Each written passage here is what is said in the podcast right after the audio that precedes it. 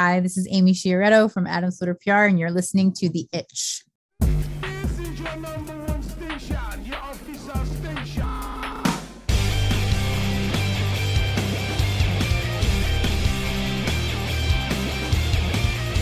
You're listening to The Itch. My name is Casey. My name is Dan. And I'm Aaron.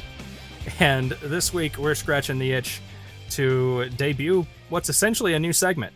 Every week on the radio show, we do the flavor of the week, where we bring in a new album and play four or five tracks from it, discuss it a little bit, and, and kind of give you, the listener, a chance to check it out.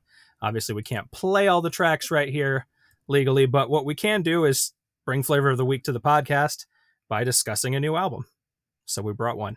So I was going to say a new segment to the podcast, maybe, but it's something that we've been doing on the radio show for quite some time. That is true, but I don't think there's that much overlap between the two audiences. So I always got to assume that whoever's listening is their first time. Agreed.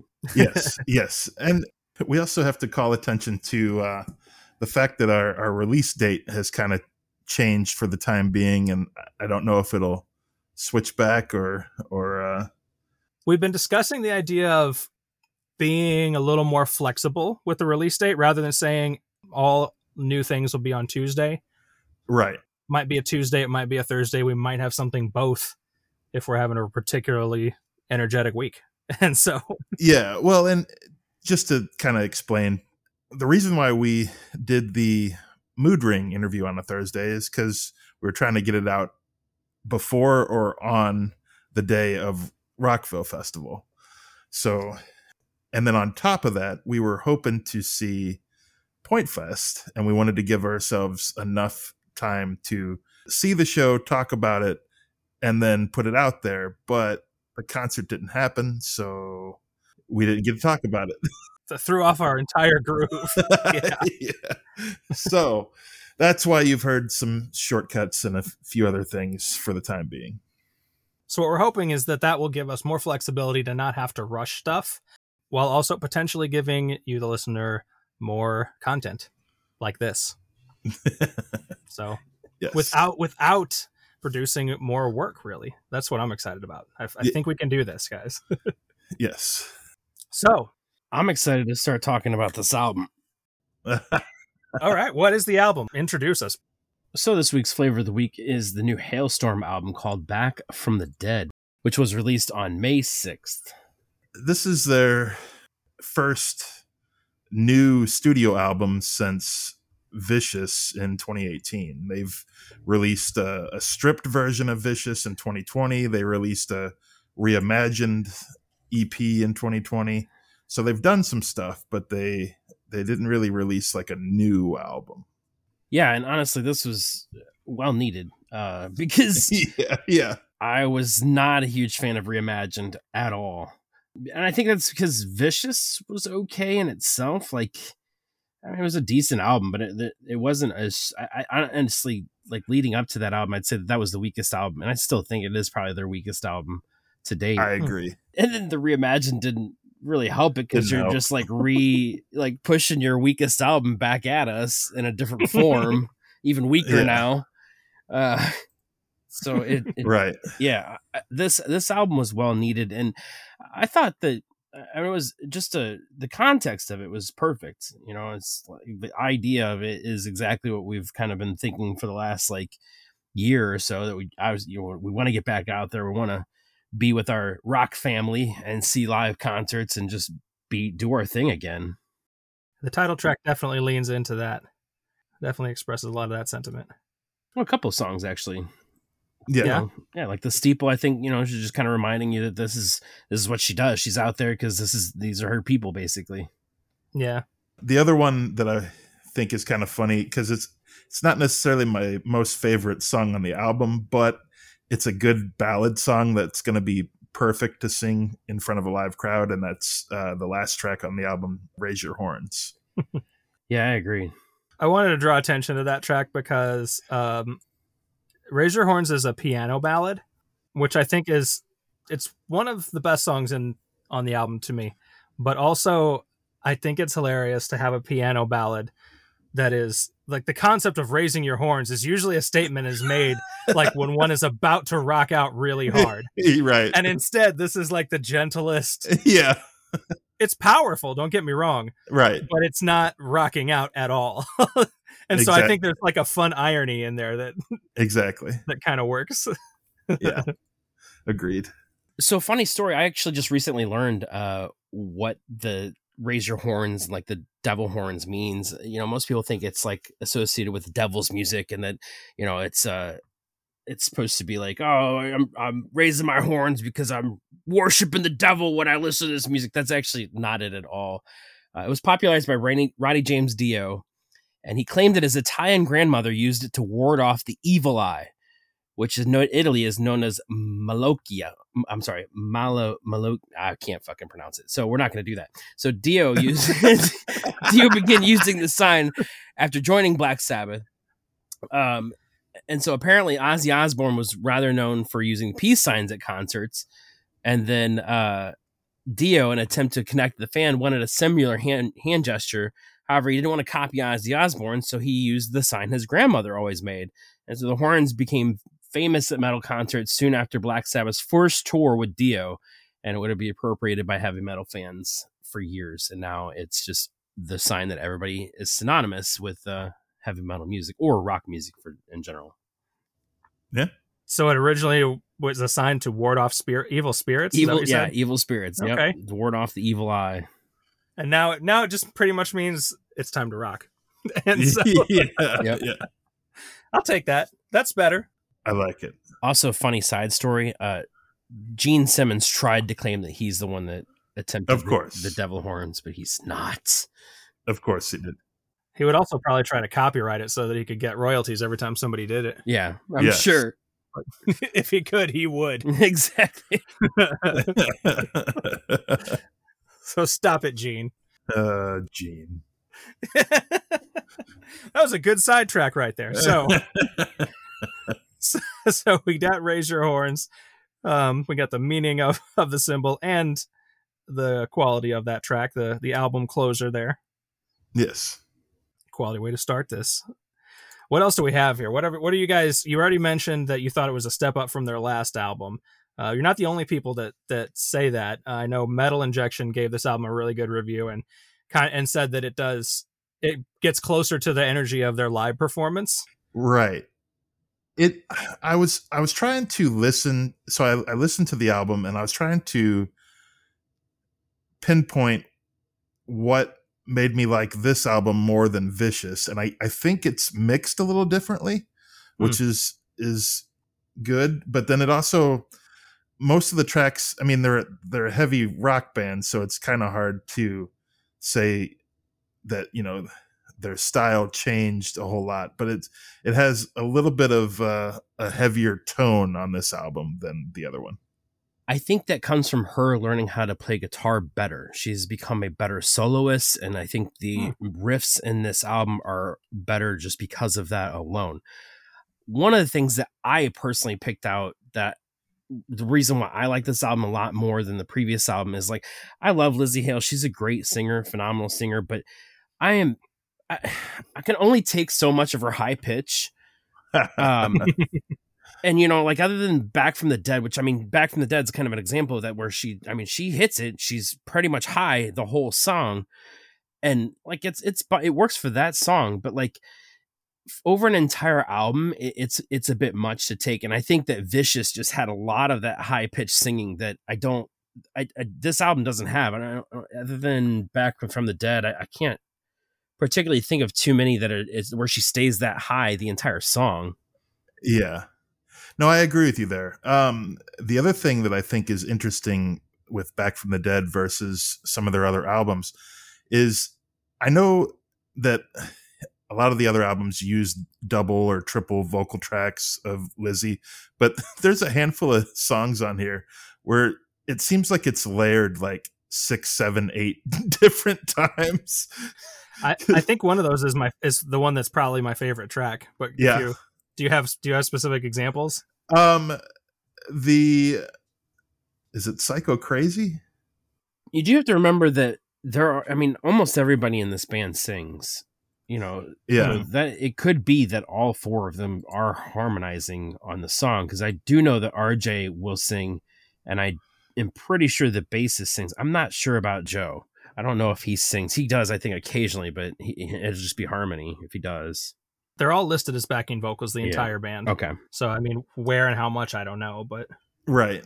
It is psycho crazy that I was that I was thinking of because it's it almost sounds like a a girl band, like a like a a girl group kind of thing. because it's like harmonizing with herself and Yes. and layered on top of herself. Yeah. Okay. I get that. There's definitely some of that major like vocal layering on uh Strange Girl, Yes. which is which is Yes. probably the song that I most enjoyed. To be honest, it was the first song, this track three, first one that really stood out to me, and it had, and it had a different sound to it, and I think part of it was that, yes. and so and also just had a really cool like rhythm like intro to it, and so I think RJ had a lot more fun on this album compared to Vicious as well. I agree 100%.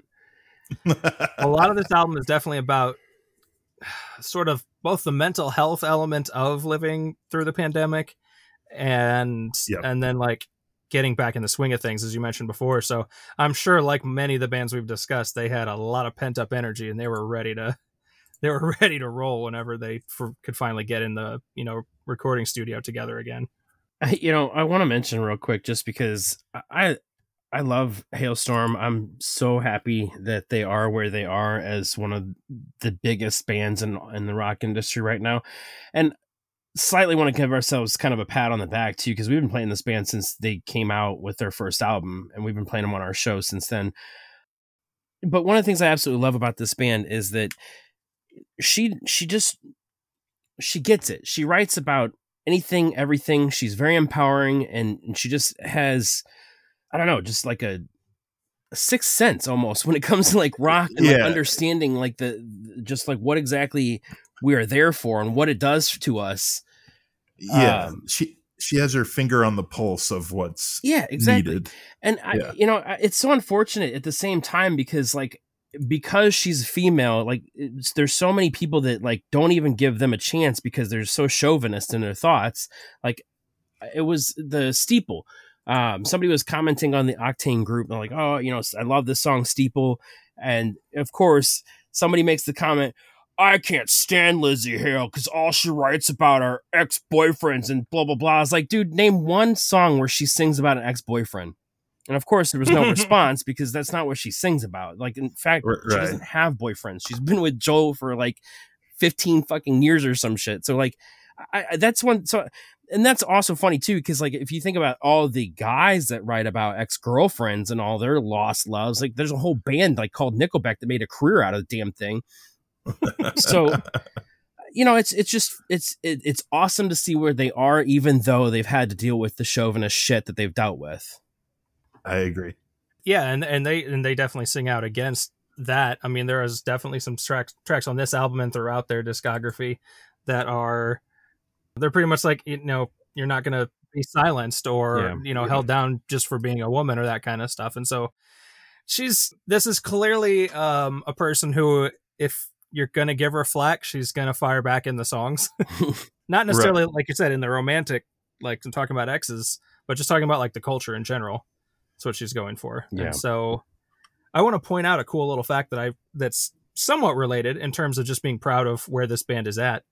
Uh, maybe we'll play trivia two questions. One um, halestorm has the second most number one uh, us mainstream rock tracks of any female fronted band. First of all how many would you say they have without looking? Number like number one tracks or singles. number yeah they hit number one on the us mainstream rock tracks Hmm. they have a certain number and there's one other band that has one more than them as of right now I want to say eight to ten. you're a little bit a little bit generous but Oh. they do have quite a few still My my guess was going to be six. they have six the record currently is seven Okay. and it's held by another band that we talked about Fleetwood Mac. and really loved their album Oh. most recent album as well Female fronted female fronted band yeah that's the category plush. Like it can't be. Plush. No. No. number one on the mainstream rock well i'll just tell you yeah, go for it. So the band that has the most with seven is the Pretty Reckless Oh, uh, on mainstream rock, and that was because the album Death by Rock and Roll had three. had so many. Yeah. yeah, Death by Rock and Roll, and So It Went, and Only Love Can Save Me Now were all on there. This album comes out, and uh, Halestorm has already added two with Back from the Dead and The Steeple Yeah. to their chart. So if they release one more single and it goes number one, th- then we have a dead heat. Yeah, which I think if they do release Strange Girl, there's no doubt. Like that's probably one of the best songs on the album. Yeah. I agree. I think that would be a winner. So yeah, little little fun thing there. These guys are these guys are a big deal, and that's pretty awesome. Yeah, um, one thing that I wanted to kind of call attention to with Back Back from the Dead as an album as a whole is they kind of took some I don't know if risk would be a good a good uh, term for it, but they just they just changed up their style just enough to where it made it interesting. And Strange Girl is definitely one of those. As soon as Dan played that on the way home from doing the radio show, I was like, "Oh, this is awesome!" Like, Mhm. I think that would be the next choice for single if I were if I were picking it personally. Yeah, I have to agree. So, if you had to choose four or five tracks for a flavor of the week, what would you choose? Ooh, can we do can we can we collaborate on a flavor of the week and do a like we each approve a track kind of thing? yeah, Sure. I like that. I'll I'll just go ahead and say "Strange Girl" since that was one of my favorites off the album. I like sticking with non-singles, so I'll go with "Wicked Ways." Ooh, all right. I'm gonna go with a track that I we haven't mentioned yet, and that is uh the acoustic ballad track six, "Terrible Things." I think is one of the stronger songs on there. That's weird that two of my I think two of my three favorite tracks here are the ballads. Yeah, I'm not usually that much of a of a ballad person, but they they really I feel like hit the nail. She's her it's just her vo- voice is just that darn good. You might want to check out their previous album, then, Aaron. yeah, yeah. the last, yeah. last one has no ballads or It's all ballads. No, it's all it's, ballads. it's most it's mostly ballads. Oh well, that's there we go. I don't. I am happy to not. No, no, It's just it's okay. yeah, no. But this this album has some very strong strong songs all throughout it. So As of right now, do you think that this one will most likely make your end of the year list? We're about halfway through the year now, almost. I can't imagine that this wouldn't make my list at this point. yeah, I have a feeling this will be top ten. Okay, all right. I don't know if it'll be higher than that in comparison to the stuff that's already come out and some other stuff that's lined up to come out. Right. But I do think, yeah, I definitely think it's top 10 because, like, the previous album was pretty high up there, I think, on our list. And I do think this is a better album than that. yeah. That's fair. I I think I don't know if it'll make it for me if I'm being honest. Largely, so here's what I'm thinking of the here's what I hear as the main strengths. For one, her voice is killer. She just has power and energy. hmm and I can totally see how these would translate great live, which makes it all the more a bummer that Point Fest got canceled by weather. Yeah, because they're one of the best live bands I've ever seen. Yeah.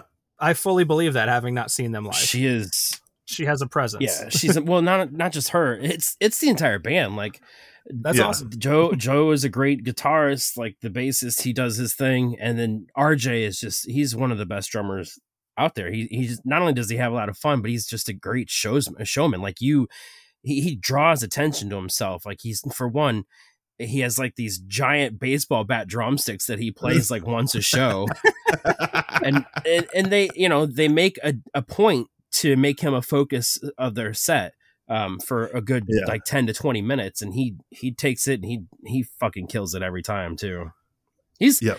honestly like i know lizzie's great and she's the reason why the band is where they are but like he's my favorite member of that band and he's got his like own podcast or some shit like maybe we try to get him on He our does. show He does. Yeah, he, does, have his own podcast. come on rj RJ, we need to talk. we'd love to have you on buddy you already have your own setup. Come on. yeah we know you do I don't know. So so I think there's a lot of positives. For me, what I struggle with was feeling like I connected to what a lot of what she was saying because I think that she and I come from pretty different worldviews.